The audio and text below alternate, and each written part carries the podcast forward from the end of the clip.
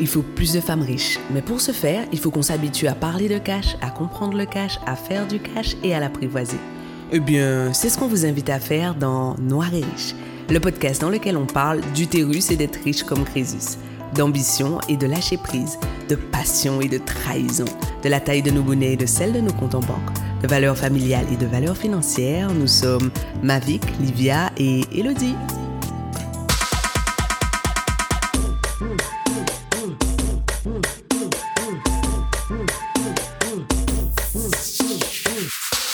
Hello et bienvenue dans ce tout nouvel épisode de Noir et Riche. Je suis ravie de vous retrouver.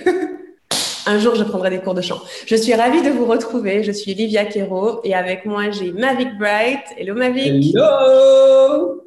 J'ai Elodie Da Silva. Hello. Et aujourd'hui, on va vous parler d'un sujet hyper juteux. J'ai trop, trop hâte parce que c'est l'une de mes histoires préférées à raconter. Donc, j'ai trop hâte de vous raconter. On va vous parler de cash, on va vous parler de comment on a créé nos premiers 10 000 euros. Donc, si vous vous dites, oh my god, j'adorais avoir 10 000 euros dans ma vie aujourd'hui, on va vous expliquer comment on a gagné nos premiers 10 000 euros, qu'est-ce qu'on a fait pour les avoir, combien de temps ça a pris, euh, qu'est-ce qu'on a mis en place. Et euh, moi, j'ai trop, trop, trop hâte de cet épisode parce qu'on va aussi vous donner des conseils sur comment gagner vos premiers 10 000 euros. Est-ce que c'est pas excitant ça? le, stade, le stade est en folie. Livia est devant 20 000 personnes. Bref. du coup, euh, on va juste rentrer dedans et on va démarrer. Mavic, est-ce que tu veux nous raconter tes premiers 10 000 euros? Moi, je suis super curieuse. Oui, alors, euh, en travaillant sur cet épisode, je me suis rendu compte que mes premiers 10 000 euros n'étaient pas mes vrais premiers 10 000 euros. En fait, mon, mon premier souvenir de 10 000 euros remonte au, à l'époque où j'avais créé le petit sucre. J'étais cake designer et j'avais donc une boîte de cake design. Mais cette boîte n'était pas ma première boîte. J'avais d'abord eu euh, le Soulier Vernis, qui était une, une boutique de, de maroquinerie de gamme et de joaillerie et je me rappelle que quand j'avais fait le prévisionnel, pour arriver à couvrir toutes mes charges, il fallait que j'ai fait 9000 euros au minimum par mois. Donc, il y a eu des mois où je les ai faits, des mois où je les ai pas faits, mais ce n'est pas une période qui m'a marqué. Je n'ai pas le souvenir à la fin du mois d'avoir regardé les chiffres en me disant, oh yeah. Ensuite, euh, j'ai commencé à faire de la, j'ai commencé à faire de la formation où là, mes, mes charges étaient minimes, infimes, ridicules par rapport à ce que j'avais eu comme, euh, comme charge à l'époque où je, je faisais du commerce de détail. Mais j'avais un salaire beaucoup plus conséquent, mais j'ai pas non plus le sentiment de, j'étais satisfaite, mais sans m'être dit, waouh, tu pètes tout. En revanche, quand j'ai commencé à faire du, cake design, je me souviens des premières réflexions qui m'ont été faites. Hein. Euh, mes parents avaient payé 30 000 euros par an une école de commerce et j'allais faire des gâteaux. C'était pas une façon de, gagner sa vie. Euh, J'avais toujours dit, depuis ma plus tendre enfance, je dis à mes parents, moi, je serai riche. Et donc, j'avais toujours dit que je serais riche, que j'allais certainement pas être, euh, pas être riche en vendant des gâteaux sur le parvis des églises. Est-ce que moi, j'avais dit à quelqu'un que j'allais vendre des gâteaux le dimanche matin devant le parvis des églises? Et, et, donc, il y en a eu, mais, mais ou alors des, des réflexions du genre, euh, euh, il faut même pas un CAP pâtisserie pour faire ça, comme si c'était un sous-métier. Et moi, j'étais persuadée que j'allais m'éclater, que ça allait nourrir ma créativité et que j'allais grandir. Et donc, j'ai commencé à faire des gâteaux. Ce que je ne savais pas quand j'ai commencé le cake design, c'était le début du cake design aux, aux Antilles-Guyane. Ce que je ne savais pas, c'était que quand tu es au début d'une activité, eh bien, les frais à l'entrée sont énormes. On vendait pas de moules en Guadeloupe, on vendait pas de pâte à sucre. La pâte à sucre qu'on vendait, c'était du truc complètement cheap. Donc, j'en achetais quand je, quand on partait aux États-Unis, je faisais livrer par DHL, ça me une fortune. Et donc, sincèrement, au début, les 10 000 euros m'ont semblé très, très, très, très loin. Et par orgueil, j'allais pas dire aux gens que c'était la galère. Donc, le temps a passé j'ai continué à faire des gâteaux et j'étais balèze. Jusqu'à aujourd'hui, si je vous prends un gâteau, je suis très, très balèze sur, du big design. Et quand on est balèze et qu'on travaille plus que les autres, ce qui se passe, c'est que pour moi, il faut surtout pas être obsédé par la concurrence, soit obsédé par ton élévation et soit obsédé par ce que tu fais. Et donc, j'ai continué à travailler et un jour, j'appelle une, de mes, euh, une de mes collaboratrices parce que d'un coup, on s'était retrouvé avec énormément d'activités. J'appelle, j'avais donc une administrative et une personne qui m'aidait à la production. Et je l'appelle en fin de mois pour lui dire, est-ce que tu peux m'envoyer les chiffres comme d'habitude, s'il te plaît? Elle m'envoie les chiffres et je vois écrit 11 000 euros. Je la rappelle et je lui dis, est-ce que tu t'es trompé Est-ce que, est que tu peux m'envoyer le détail, s'il te plaît? Elle m'envoie le détail.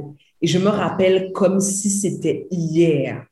J'ai regardé le détail sur mon téléphone et je me suis dit, il y a une erreur. J'ai fait un truc que je ne fais jamais. Je suis allée imprimer le tableau Excel et j'ai pointé. J'ai pointé et j'ai dit à mon chef majestueux, je vais t'envoyer un tableau, s'il te plaît. Tu es meilleur que moi. Deux vérifications valent mieux qu'une. Je veux que tu pointes avec moi.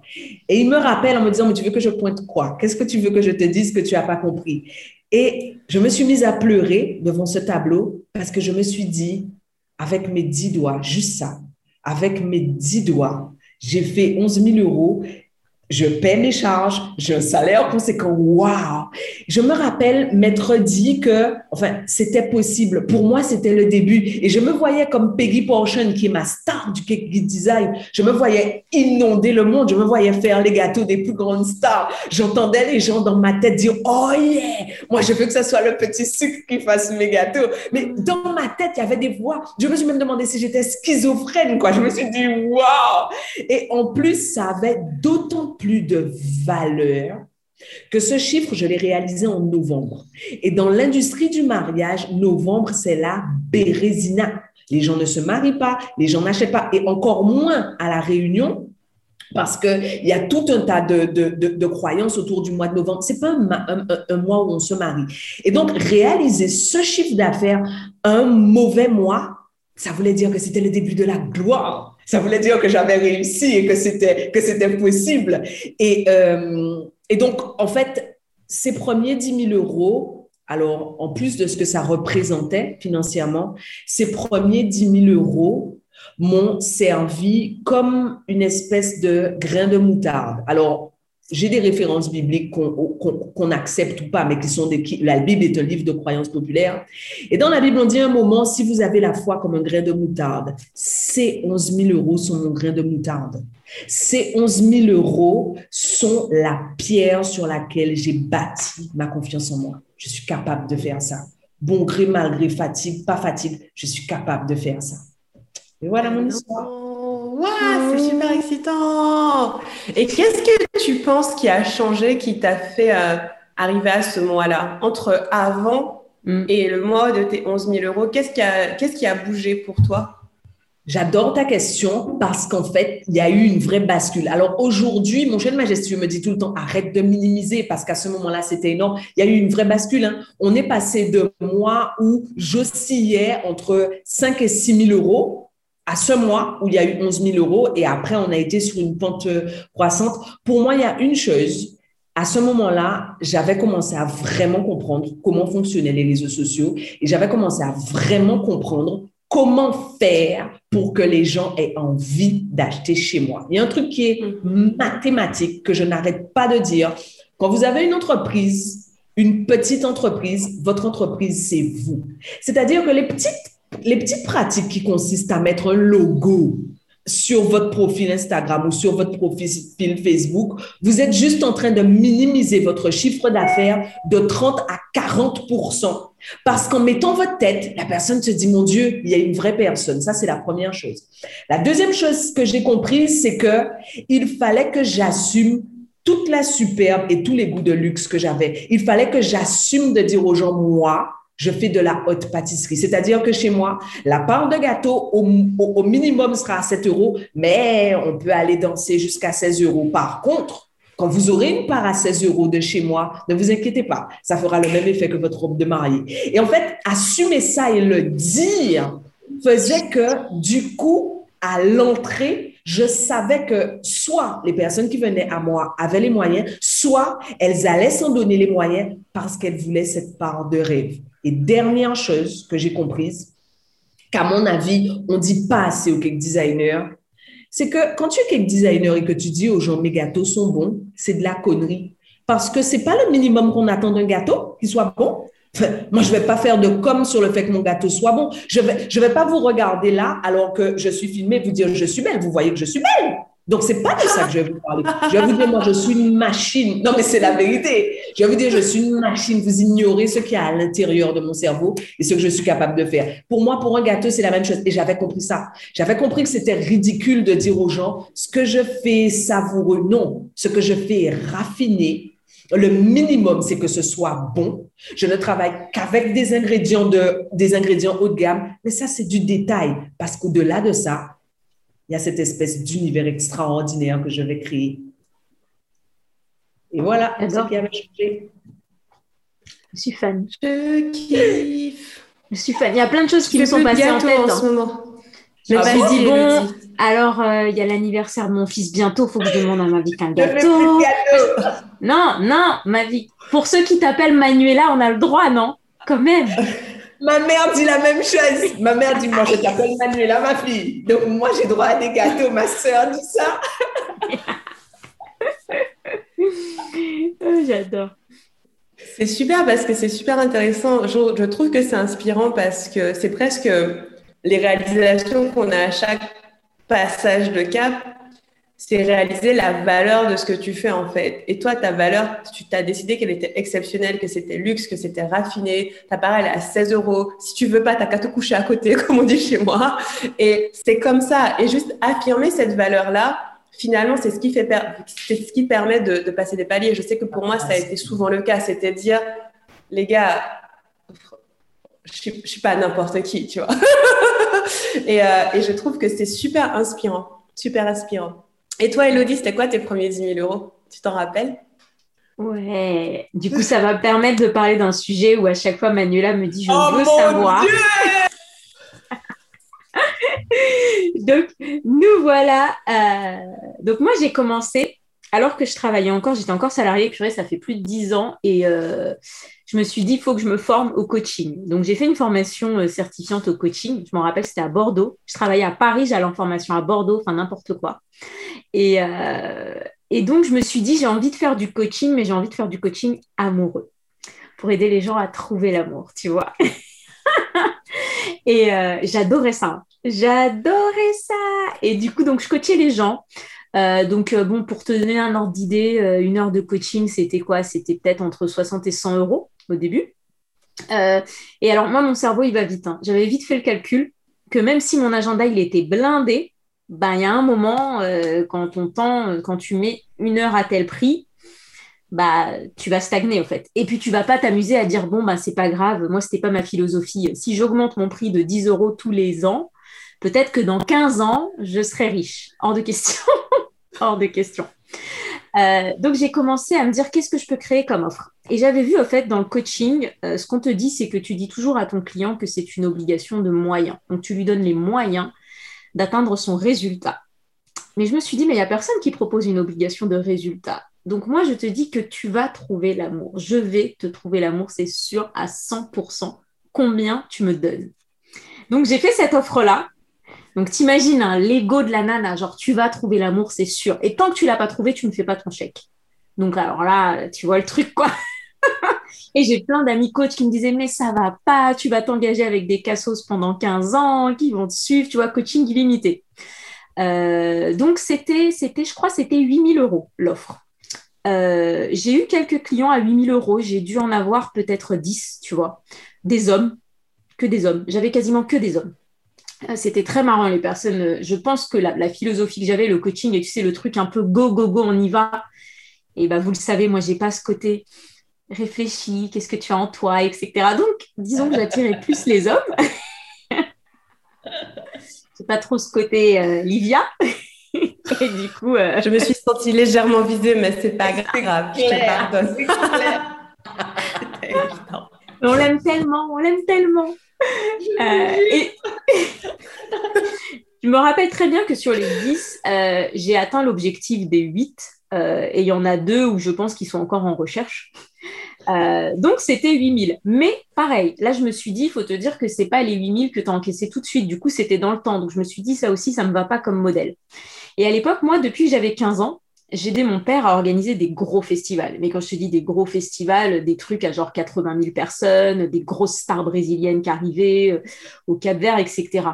Euh, c'était hyper stressant. J'avais genre 14 ans, la star, elle arrivait, elle dit, moi, je, je m'en rappellerai toute ma vie de ce jour-là. Elle est arrivée dans la loge, elle a dit, la peinture est blanche. J'avais dit de la peinture jaune.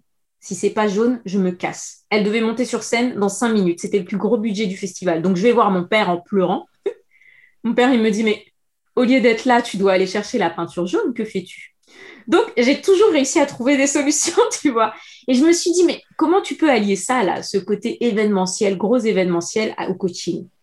Et là, je me suis dit, bah, tu vas créer un événement. Tu vas créer un gros événement sur le coaching amoureux. Et à l'époque, il y avait Harvard qui avait sorti une, une étude qui était géniale, qui était, je crois, 21 questions. L'idée, c'était que tu poses 21 questions à un étranger. Vous répondez chacun votre tour, vous vous regardez dans les yeux non-stop.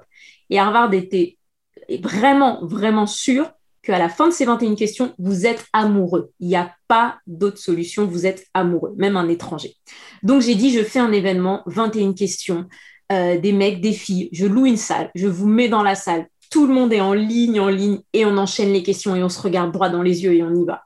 Et alors là, les inscriptions explosé. Je m'en rappelle très bien, j'avais loué une salle. Donc, ça, c'était mon truc. Donc, c'était hyper facile. Le budget, la salle, les tables, le nettoyage, tout ça, c'était trop facile. Limite, la partie où j'étais moins à l'aise, c'est euh, comme le dit euh, Manuela, moi, j'étais pas à l'aise sur les réseaux, en fait. Mais alors, l'orga, j'avais l'orga avant d'avoir les clients, tout était bon. Donc, j'ai eu plein de clients. J'avais fait l'événement, je crois, à l'époque à 220 euros ou quelque chose comme ça. Euh, il y avait plein de personnes, des dizaines et des dizaines de personnes, et j'avais pris plein de photos, je me rappelle, il faudra que je les retrouve. Et, euh, et je crois qu'au total, ça m'avait fait 16 000 euros, quelque chose comme ça, tu vois. Euh, et quand j'enlevais les frais de la salle, je crois que je devais être à 12 000, les frais, salle, nettoyage, machin, machin. Et c'était trop magique. Il y en a plein, ils sont sortis amoureux. C'était trop bien.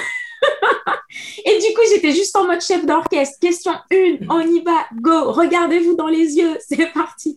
Et c'était génial. Et c'est là où je me suis dit, au fait, je pense que tous les métiers, tu vois, euh, tu as une façon de les revoir. Si tu regardais à l'époque ce que faisaient tous les coachs amoureux, c'était je prends du one-to-one, on traite ton problème, on y va, on essaie de trouver une solution. Et comme bah, je crois que je l'avais dit dans l'introduction, au premier épisode, en fait, j'ai essayé de me dire, OK, mais là, il y a une case du coaching, mais comment est-ce que toi, tu peux sortir de cette case et faire autre chose? Et toujours drivé par, euh, par l'argent. Je te cache pas que si l'heure de coaching était à 15 000 euros, je serais peut-être pas allée chercher un événement. J'avoue. Mais là, ouais. Et du coup, c'était génial. Et après, j'ai fait que des trucs, euh, que des trucs de groupe ou à plusieurs comme ça. Et j'ai arrêté le, j'ai arrêté le one to one parce qu'en plus, c'était quelque chose où en termes d'énergie, je me reconnaissais pas, tu vois. Donc, euh, et je, m'ennuyais facilement. Et c'était, c'est très difficile pour moi. Ça, je, je, l'avoue, c'est quelque chose qui est pas familier pour moi de rester concentré et de donner mon attention à une personne. Donc euh, là, de le faire en grandeur, c'était génial. J'ai envie de le refaire. Rien que de le dire, j'ai envie de le refaire. Ben ouais euh, S'il te plaît. j'ai déjà trouvé l'amour, mais je peux faire la promo sur Insta pour toi. Par contre, j'aurais adoré que tu sois là quand je cherchais. Mais je ne sais pas si mon mec aurait été dans la salle, mais j'aurais adoré être dans la salle. C'est ça, c'est ça, ça. je trouve ça génial. Et moi, j'ai une question, c'est pourquoi ces 16 000 euros-là, ils ont plus de valeur pour toi que les genre 80 000 ou je sais pas combien que tu as, que as créé avec les autres en one-to-one Pourquoi ils ont plus de valeur? Pourquoi l'événement que tu as fait, il, parce que tes 10 000 euros, tu les avais déjà fait avec deux clients, tu les avais fait. Pourquoi ça a plus de valeur ces 16 000 avec une salle que tes 16 000 avec deux clients? Bah, alors en fait, pour deux raisons. La première, c'est tout simplement parce que c'était one shot et j'ai fait quelque chose le lundi et je les avais sur le compte le mardi. Donc pour moi, ça, c'était hyper, euh, hyper carré. J'ai allumé mon compte, c'était là. Euh, et la deuxième, c'est que c'est mes premiers plus de 10 000 euros où j'ai vraiment fait un truc qui m'a fait battre le cœur, tu vois, où j'étais là, ouais, tu vois, où je me suis levée le matin, je sautais partout. Donc c'est vraiment mon premier succès sur un sujet qui m'a fait kiffer, tu vois. Mmh vos deux histoires m'inspirent parce que c'est vraiment cette idée que l'argent compte, mais comment tu l'as eu, ça compte aussi bah, tellement, finalement. Ouais, c'est ouf. Bon, raconte-nous, Lydia, maintenant on veut savoir. Claire. Ah oui. Alors, alors moi, c'est moi, c'est l'histoire qui a changé ma vie. Hein. Ah, je vous dis, hein. installez-vous confortablement. Tout a commencé. Non, c'est vraiment une histoire de, tu vois, les histoires qu'on montre à la télé de genre t'es fauché et puis t'es plus fauché, ben c'était ça. en fait, moi, quand j'ai eu mes premiers 10 000 euros, euh, j'étais dans une situation pas du tout facile. J'avais euh, décidé de me lancer sur Internet. Donc, j'étais déjà sur Internet, mais je vendais pas encore. J'avais décidé de vendre. J'ai testé deux, trois offres, ça marchait pas. J'ai testé le one-on-one aussi, le, le coaching individuel, c'est pas mon truc. J'ai testé un petit membership, ça rapportait pas assez. Enfin, j'étais un petit peu démotivée. Et à cette époque-là, donc, je testais des choses et j'avais pas de maison. J'habitais chez une copine, ma copine Valérie coucou Valérie, euh, qui, euh, à l'époque, je, vivais avec mon ex. Mon ex est parti en voyage euh, pour ses études. Du coup, on a dû rendre l'appart parce qu'on ne pouvait plus le payer. Et moi, je suis allée vivre chez ma copine. Et mon obsession, c'était de trouver l'argent pour prendre un billet pour aller le retrouver. Mais en même temps, il y avait cette question de pour avoir cet argent rapidement, il faudrait que je prenne un travail et je voulais pas prendre de travail parce que j'aime pas travailler pour les gens. Et du coup, j'avais ce, cette espèce de dilemme de je veux du cash, mais je veux vraiment le faire à ma façon. Et finalement, bah, je suis pas allée le voir et je suis restée chez ma copine sur son canapé pendant des mois. J'avais pas d'argent, je mangeais des petits pois. Euh, j'ai commencé à devenir végétarienne un peu à ce moment-là, c'était pratique. Je mangeais des petits pois carottes euh, tous les jours avec une baguette. Euh, des fois, je me faisais une omelette. C'est vraiment, euh, vraiment hyper, ouais, je dirais ouais, c'était très frugal, quoi. Et j'avais la chance d'avoir mon amie qui était là, qui, qui faisait, finissait ses études de médecine. Donc, elle était là avec moi, on discutait, on était. C'est quelqu'un que j'aime beaucoup, donc ça se passait super bien. Et il y a un jour où j'en ai marre, en fait, de, de galérer. J'ai vraiment senti, j'en avais, j'en avais marre de la galère. J'étais là, OK, il faut vraiment que je trouve une solution. Et j'ai vraiment cherché. Pour le coup, pour moi, c'était pas un truc c'est pas tombé du ciel en fait. J'ai vraiment travaillé pour euh, chercher l'idée. Et euh, j'avais déjà une communauté sur Internet, surtout sur Facebook, donc j'ai fait un sondage. Et à l'époque, mon sujet, c'était la reconversion. J'avais un site qui s'appelait je me casse.fr. Et euh, je sais pas si je vous ai déjà parlé de ça. Je sais pas. Non. Donc mon premier site, c'est non, sérieux?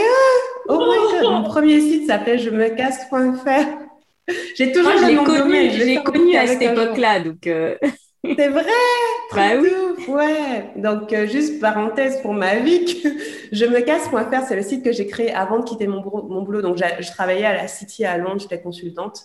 Et à un moment, j'en ai eu ras-le-bol et j'ai créé un site qui s'appelait je me casse.fr sans savoir quand ni comment j'allais me casser moi-même, mais j'avais posé l'intention je me casse.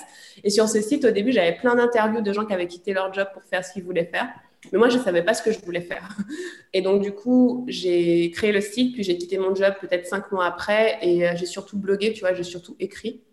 Je ne gagnais pas trop d'argent, je donnais des cours d'anglais, de maths. Euh, voilà, j'étais un peu galérienne professionnelle, c'était cool. Et, euh, et j'habitais chez mon ex, en fait. Donc, du coup, j'avais pas le loyer à payer, et c'est devenu difficile quand j'avais plus, j'avais plus de maison. Et donc, du coup, j'ai habité chez mon amie Valérie, et donc, je me casse existait encore. Et grâce à Je me casse, j'ai quand même amassé une petite communauté. Et je leur ai demandé de quoi ils avaient besoin. J'ai fait un sondage pour savoir de quoi ils avaient vraiment besoin. Et euh, je voulais juste voir si ce dont ils avaient besoin, je pouvais leur donner. Parce que j'allais pas faire des trucs parce qu'ils m'ont demandé, mais hmm. j'étais curieuse. Et donc, j'ai fait un sondage et il y a deux questions qui, sont revenues. C'était comment je quitte mon job? Et euh, genre trouver le courage et tout et pourquoi faire?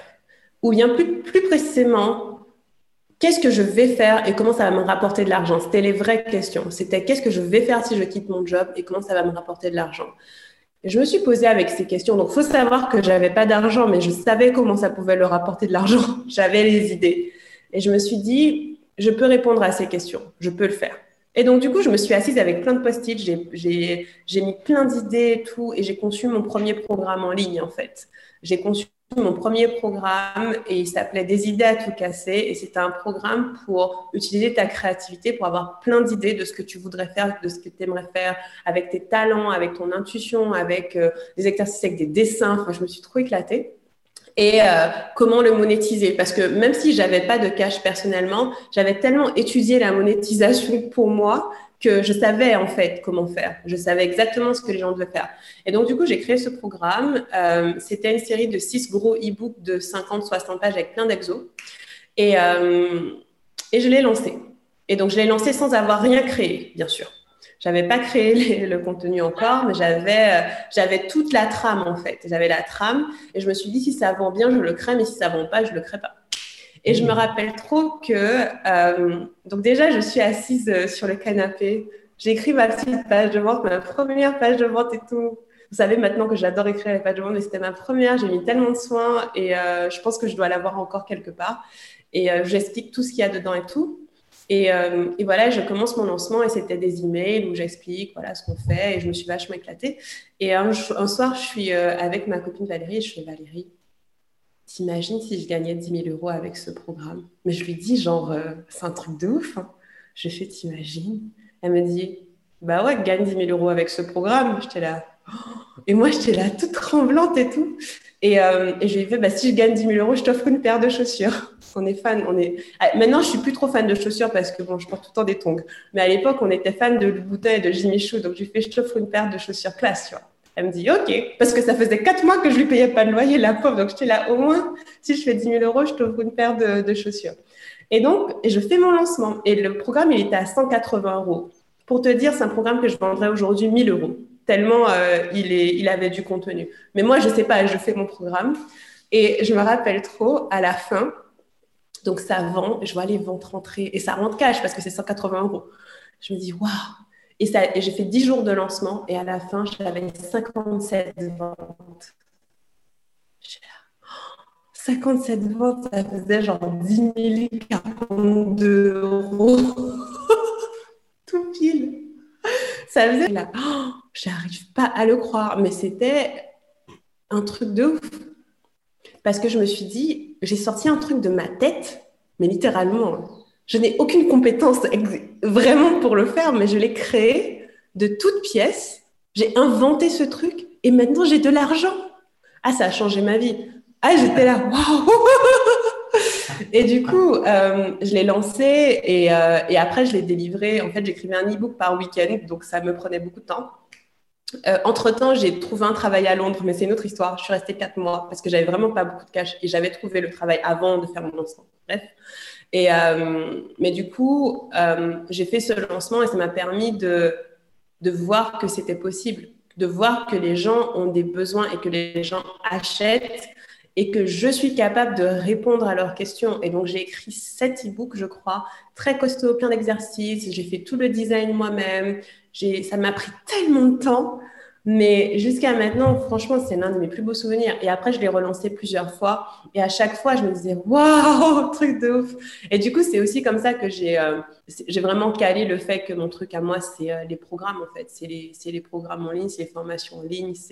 C'était ça. Donc, ouais, ça, c'est mes premiers 10 000 euros. Je m'en rappellerai toujours. Ça a changé ma vie. Après, je mangeais plus des petits pois.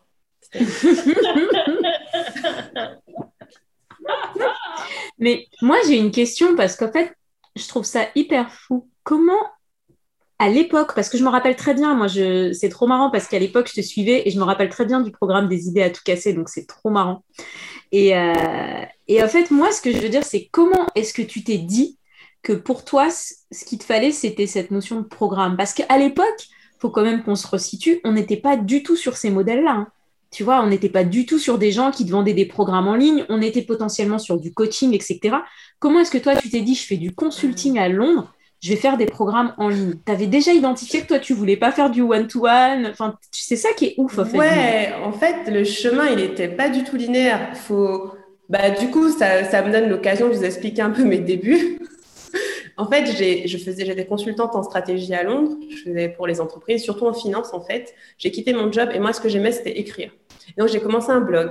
Et à l'époque, il y avait plein de choses sur les blogs. C'était très à la mode. Donc, j'écrivais un blog. Après, ce que j'ai fait, c'est que j'ai organisé des événements. J'ai fait les, euh, les soirées Je me casse où il y avait 30 à 50 personnes une fois par mois. Et donc là, j'ai commencé à rencontrer des gens, mais qui effectivement faisaient du coaching. Il n'y avait pas beaucoup de gens qui faisaient des programmes en ligne. Et puis, à un moment, j'ai fait une formation pour devenir développeuse web. J'ai fait trois mois de formation pour apprendre le PHP et tous ces trucs-là, l'HTML et tout, parce que je me disais, j'adore les sites internet, je veux être développeuse web. Je ne suis pas développeuse web, mais en tout cas, j'ai tout appris Et j'ai kiffé euh, l'univers, le, design et tout. Et je crois que c'est à force de, de, suivre des Américains, des Américaines que j'ai commencé. Alors, il y en avait vraiment pas beaucoup qui en parlaient, c'est vrai. Hein. Tu vois, à l'époque, mm. euh, c'était il y a presque, je sais pas, 7 ans, ouais. Et, euh, et je suis tombée sur une fille qui s'appelle Regina. Et Regina, son truc, c'était les produits, les infoproduits, tu vois, les produits d'information. Et elle avait fait un petit e-book sur comment créer ton produit d'information. Donc, ça pouvait être un e-book et tout. Et en fait, j'ai lu cet e-book et ça m'a aidé à créer mon premier programme de A à Z, tu vois. J'ai acheté l'e-book 27 euros. C'était le meilleur investissement de ma life. Je l'ai acheté 27 euros et elle explique voilà euh, comment tu identifies ton client, comment tu machin. Je connaissais rien. J'avais fait des recherches surtout sur euh, le marketing en ligne, comment je vends, etc. Mais effectivement, c'était pas, il n'y avait pas beaucoup de choses sur la construction d'un programme. Jusqu'à maintenant, d'ailleurs, il n'y a pas beaucoup de contenu sur comment on construit un programme. Moi, j'ai vraiment appris en le faisant moi-même. Et c'est comme ça que j'ai créé le premier. Et avant, c'était que des e-books tu vois, parce que j'aimais écrire et je voulais pas voir les gens. Et au fur et à mesure, j'ai rajouté, ben là maintenant mes programmes, il y a des vidéos, de l'audio, des e-books, il y a tout. Mais j'ai commencé par ça. Mais ouais, c'était euh, vraiment, euh, je suis tombée sur cette nana et elle a, j'ai acheté son truc. C'était un investissement pour moi-même à l'époque. Et j'ai suivi à la lettre, tu vois et voilà, j'ai fait ça. Et franchement, jusqu'à maintenant, je pense à elle. Je me dis, c'est grâce à elle que j'ai lancé mon premier programme. Je lui ai écrit d'ailleurs, mais elle m'a pas répondu. J'ai écrit sur Insta. J'adore.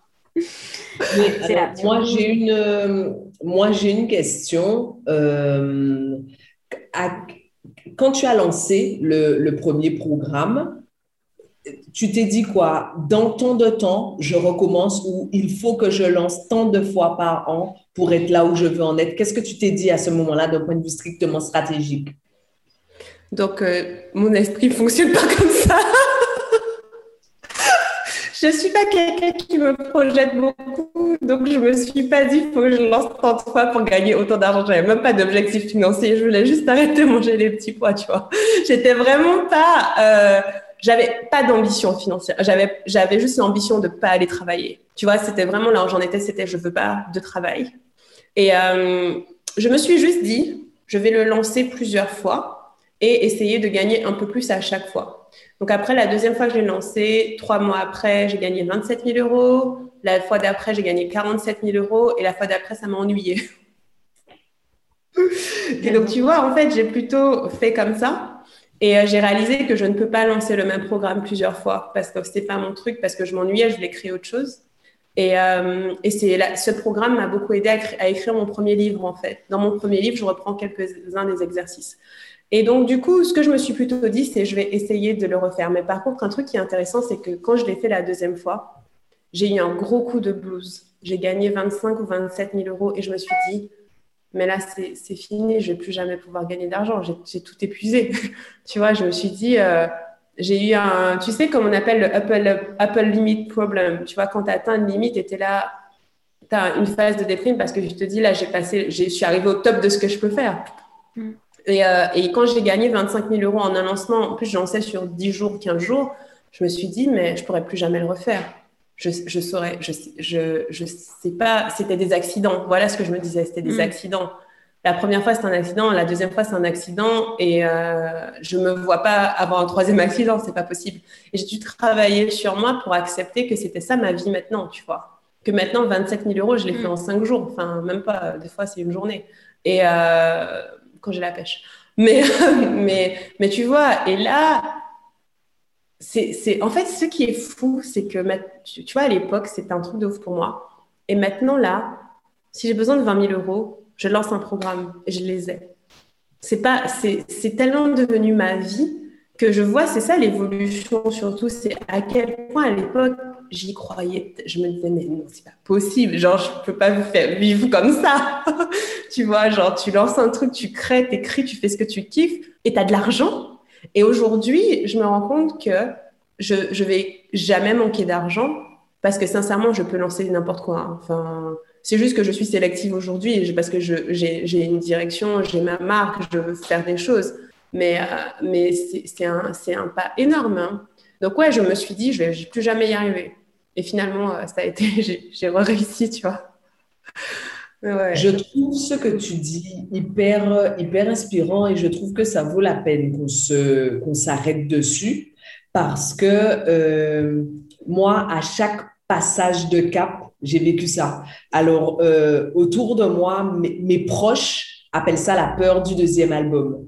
Euh, cette espèce de, moment où je me dis, est-ce, que ça va le faire? Enfin, est-ce que réellement c'est possible? Est-ce que je peux faire encore plus, est-ce que je peux faire mieux? Et je pense sincèrement que c'est ça que vivent les, les, musiciens qui ont un gros premier album, qui pètent tout, qui défoncent tout et qui, qui arrivent au moment où la maison de disques croit en eux et leur dit attention gars, là moi je vais investir beaucoup d'argent sur toi, il faut que ça paie et où toi tu te rappelles qu'en fait au tout début, quand tu as commencé à faire ça, c'est comme les gars qui jouent au football. Au tout début, tu aimais juste faire de la musique et chanter.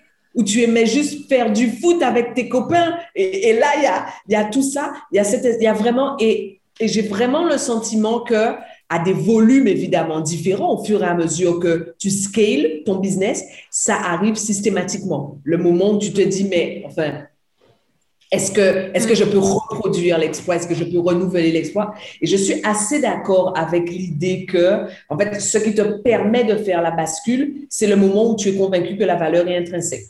Que de toute façon, quoi qu'il advienne, c'est refaisable, c'est réalisable. De nouveau, parce que si tu as pu une fois, c'est que c'est possible encore. Complètement. Mais il y a quelque chose, il y a quelque chose d'hyper intéressant dans ce que tu dis, euh, Manuela. Et euh, pour être euh, dans la musique, je, ça, fait carrément écho ce que tu dis là. Et je pense que c'est pareil aussi pour les grands écrivains. Je crois que d'ailleurs, Joël Dicker en parlait quand il a dit, quand il s'est mis sur son deuxième livre, il s'est dit, mais ça plaira jamais. Mais je pense que ce que tu dis, ça va avec l'acceptation d'autres choses. C'est-à-dire qu'un artiste, quand il fait un premier album qui a tout pété, généralement, euh, il y a quand même un côté de lui qui prend confiance. Et ce côté qui prend confiance, c'est l'artiste. Et c'est-à-dire qu'il se dit, attends, Maintenant, j'ai un million de followers. Je suis plus obligée de faire leur soupe commerciale. Je vais montrer qui je suis vraiment. Et du coup, ce que ça veut dire aussi, c'est qu'il faut être prêt à accepter, et je pense que c'est aussi comme ça dans le business, que tu vas perdre potentiellement une partie des gens qui t'ont suivi au début, mais que tu vas amener des nouveaux clients, en fait, qui vont être intéressé par cette nouvelle offre, par ce nouveau programme. Livia, tu sais exactement de quoi je parle. Quand tu passes de je, fais de l'argent à je parle de la sexualité, il faut que tu sois OK, je vais en perdre, mais je vais aussi appeler les gens qui sont hyper alignés avec cette nouvelle offre, qui sont hyper alignés avec ces nouveaux programmes. Et ça, il faut quand même être prêt à, il faut être prêt à l'accepter, il faut être OK. Euh, et à l'inverse, du coup, il faut pas faire les choses. Et bon, il faut pas faire les choses en se disant bah ouais, mais du coup, si je fais ça, ça va me rapporter moins d'argent. Euh, hmm. et, et, moi, je sais que ça a souvent été, euh, ça a souvent été ça, pas le problème, mais le travail que j'ai dû faire sur moi-même, à me dire ok, tu es en train de quitter. Il faut savoir qu'avant le coaching amoureux, je faisais les, les mariages. J'étais officiante de cérémonie laïque, tu vois. Non, mais attends, moi, je t'écris le dictionnaire des métiers, d'accord? Et en Mon Dieu Délire. Ce que je savais, c'est que je savais que quand je faisais une cérémonie pour les Américains au pied de la Tour Eiffel, en 30 minutes, je gagnais 2200 euros. D'accord? C'était clair, c'était carré. Mon agenda, il était booké parce que les gens, ils bouclent leur mariage au pied de la Tour Eiffel deux ans à l'avance.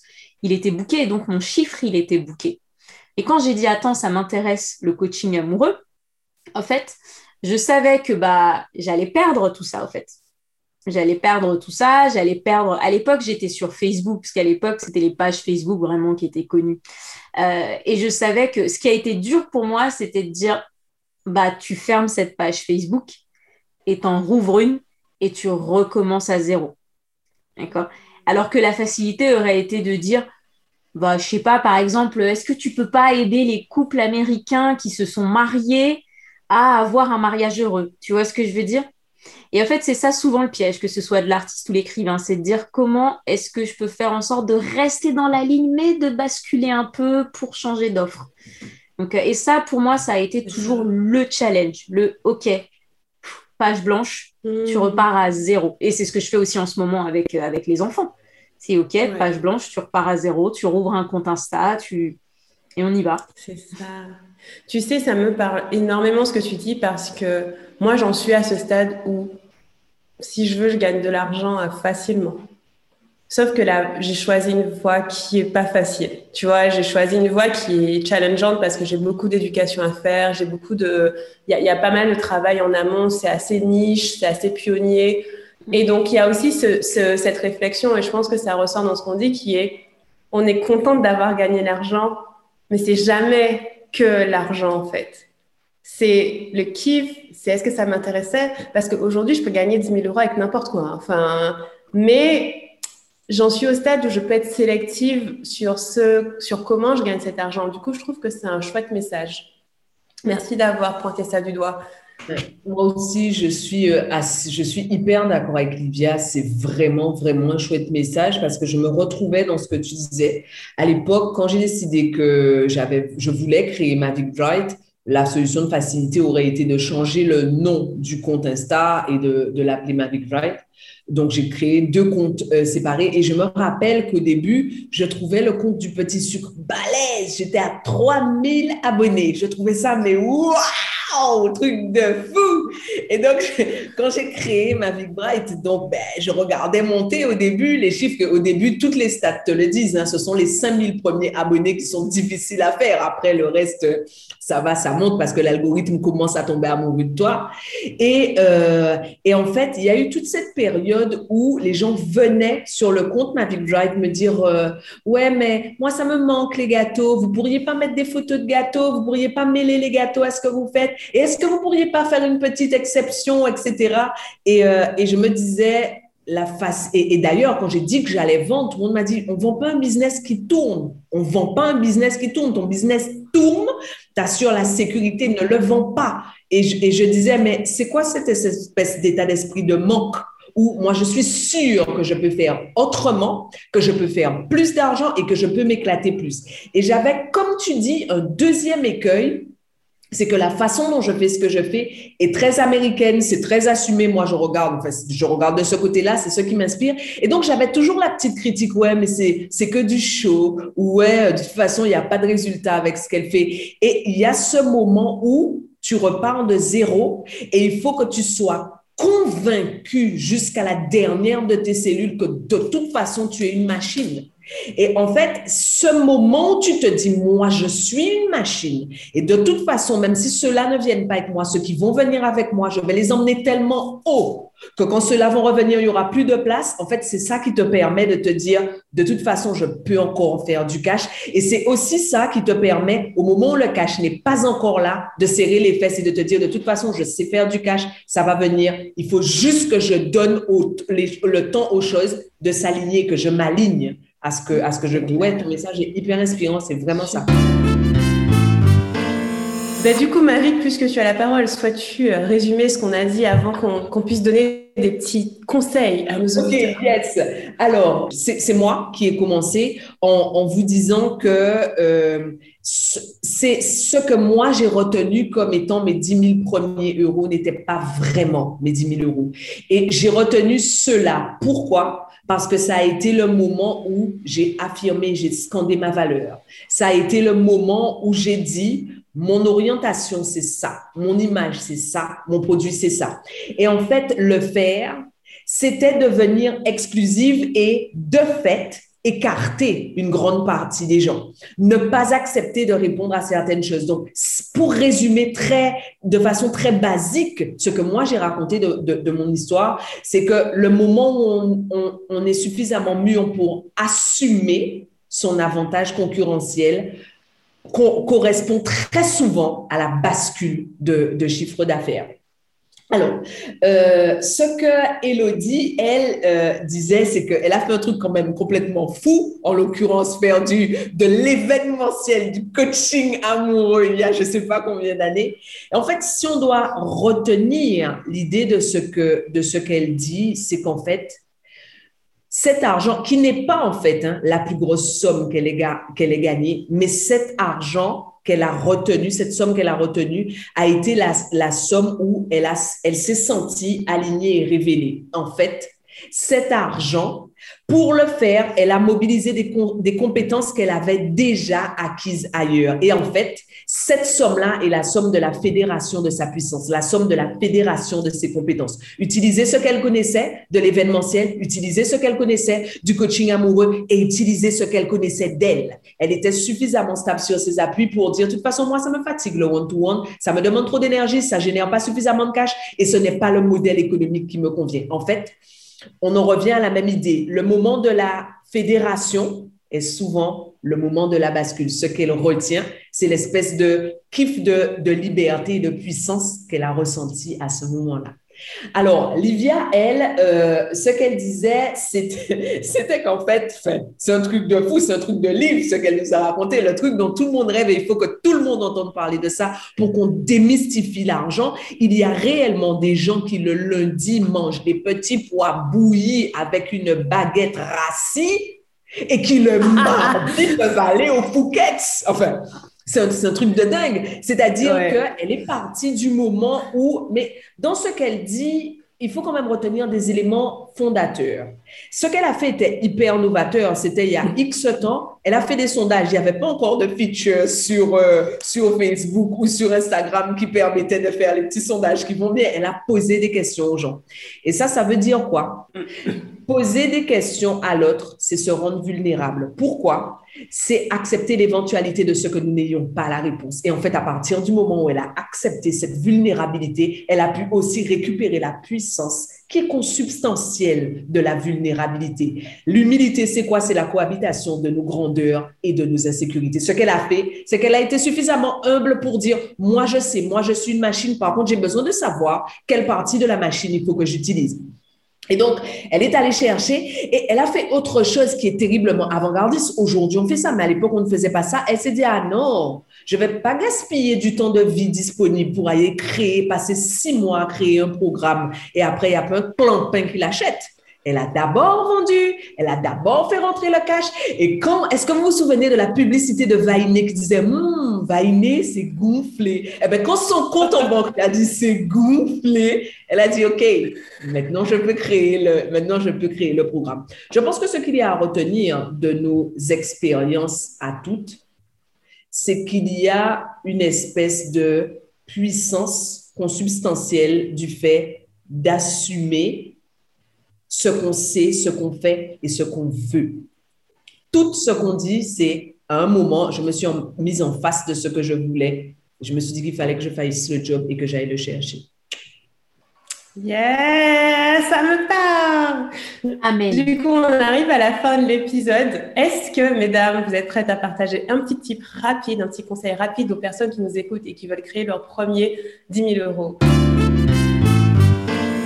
Mon conseil va être à mi-chemin entre le mainstream et l'excentrique. Euh, moi, je suis convaincue que Internet et Netflix sont venus rebattre les cartes. Internet comme Netflix sont venus donner à des gens qui n'avaient pas de pouvoir, pas de voix, pas de place, pas d'espace, le loisir de dire au monde, regarde-moi cette machine-là et braque les projecteurs dessus. Tout ça pour dire quoi? Que euh, Aujourd'hui, je, pense que c'est une hérésie de ne pas savoir au moins le grand fonctionnement des réseaux sociaux. Ne vous y trompez pas, je ne suis pas en train de vous dire il vous faut un compte avec 60 000 abonnés. Moi, je n'ai pas 60 000 abonnés. En revanche, je suis en train de vous dire comprenez comment ça fonctionne et sachez dès le début qui est votre tribu, à qui vous parlez. À vouloir parler à tout le monde, vous ne parlez à personne. Je reprends toujours les deux mêmes exemples.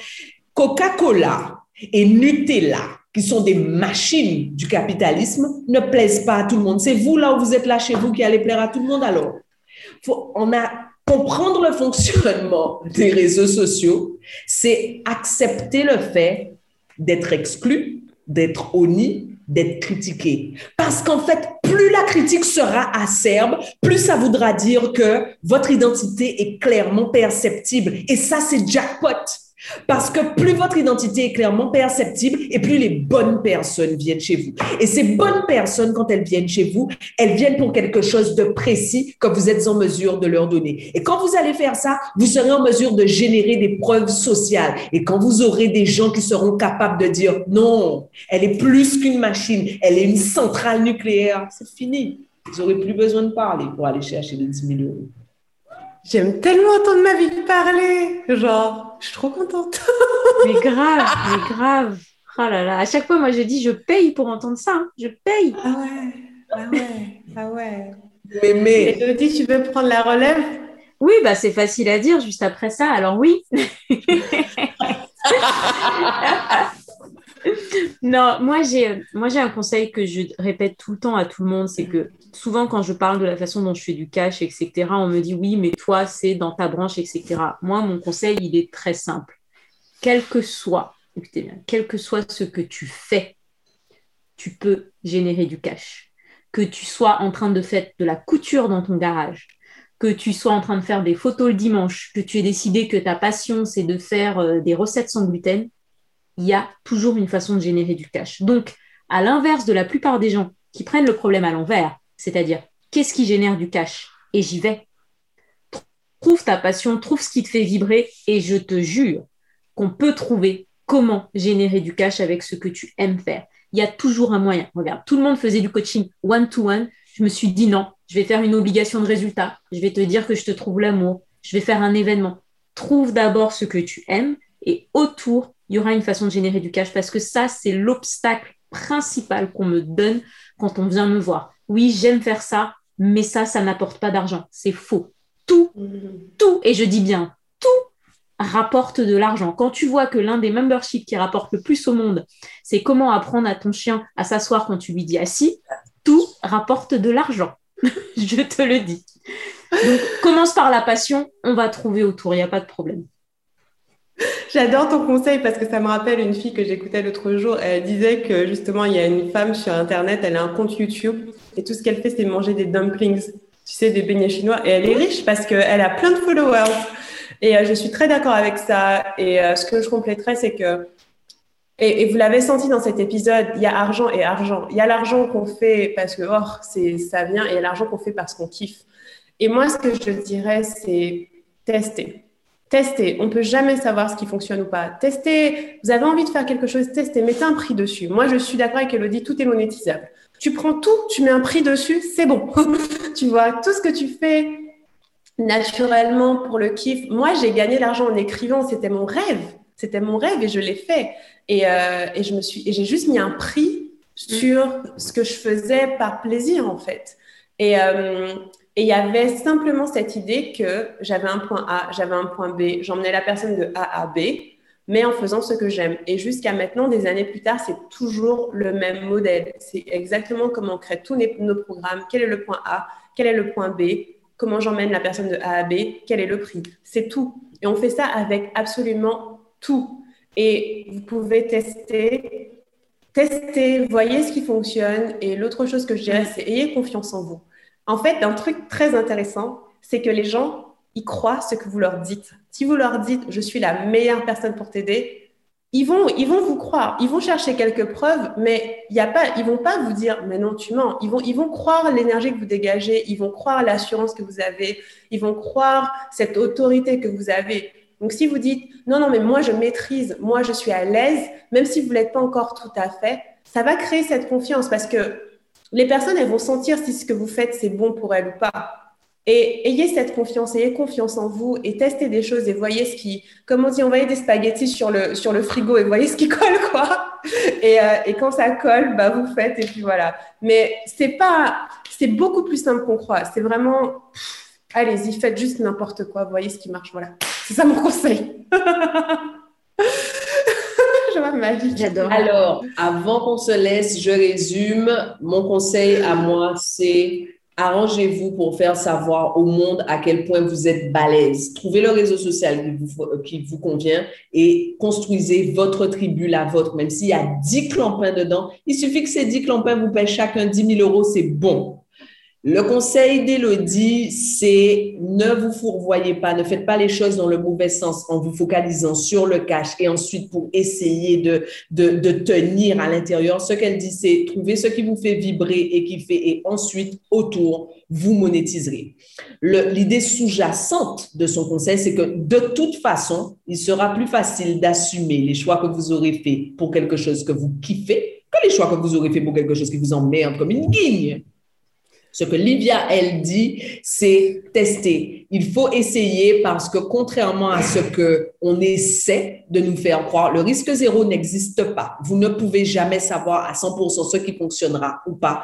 Tâtonnez. Et son deuxième conseil, c'est si vous arrivez à faire quelque chose naturellement, il y a de fortes chances pour que cela intéresse quelqu'un, même si vous avez l'impression que ce n'est pas du boulot. Mettez une étiquette avec un prix dessus et vendez. Vous verrez si les gens achètent ou pas. C'est ça. Merci, merci les filles. J'ai adoré cet épisode. Franchement, j'ai Ça m'a trop inspiré de vous entendre. Et j'espère que pour les personnes qui nous écoutent, ça vous a inspiré aussi. Vous êtes capable, vous pouvez le faire, tout est possible. Vous pouvez passer de 0 à 10 000 en 5 jours, 1 jour, peu importe. Et c'est pas de la blague, c'est vraiment vrai. Et j'espère que les conseils qu'on vous a donnés vont vous donner la pêche et vous donner la foi. On a hâte de vous retrouver dans un prochain épisode. Merci beaucoup de nous écouter. Si ça vous a plu, n'hésitez pas à partager sur vos réseaux sociaux. Petite capture d'écran story, taguez-nous et on vous retrouve très bientôt. Bye. Il faut plus de femmes riches. Mais pour ce faire, il faut qu'on s'habitue à parler de cash, à comprendre le cash, à faire du cash et à l'apprivoiser. Eh bien, c'est ce qu'on vous invite à faire dans Noir et riche, le podcast dans lequel on parle d'utérus et d'être riche comme Crésus d'ambition et de lâcher prise, de passion et de trahison, de la taille de nos bonnets et de celle de nos comptes en banque, de valeurs familiales et de valeurs financières. Nous sommes Mavic, Livia et Elodie.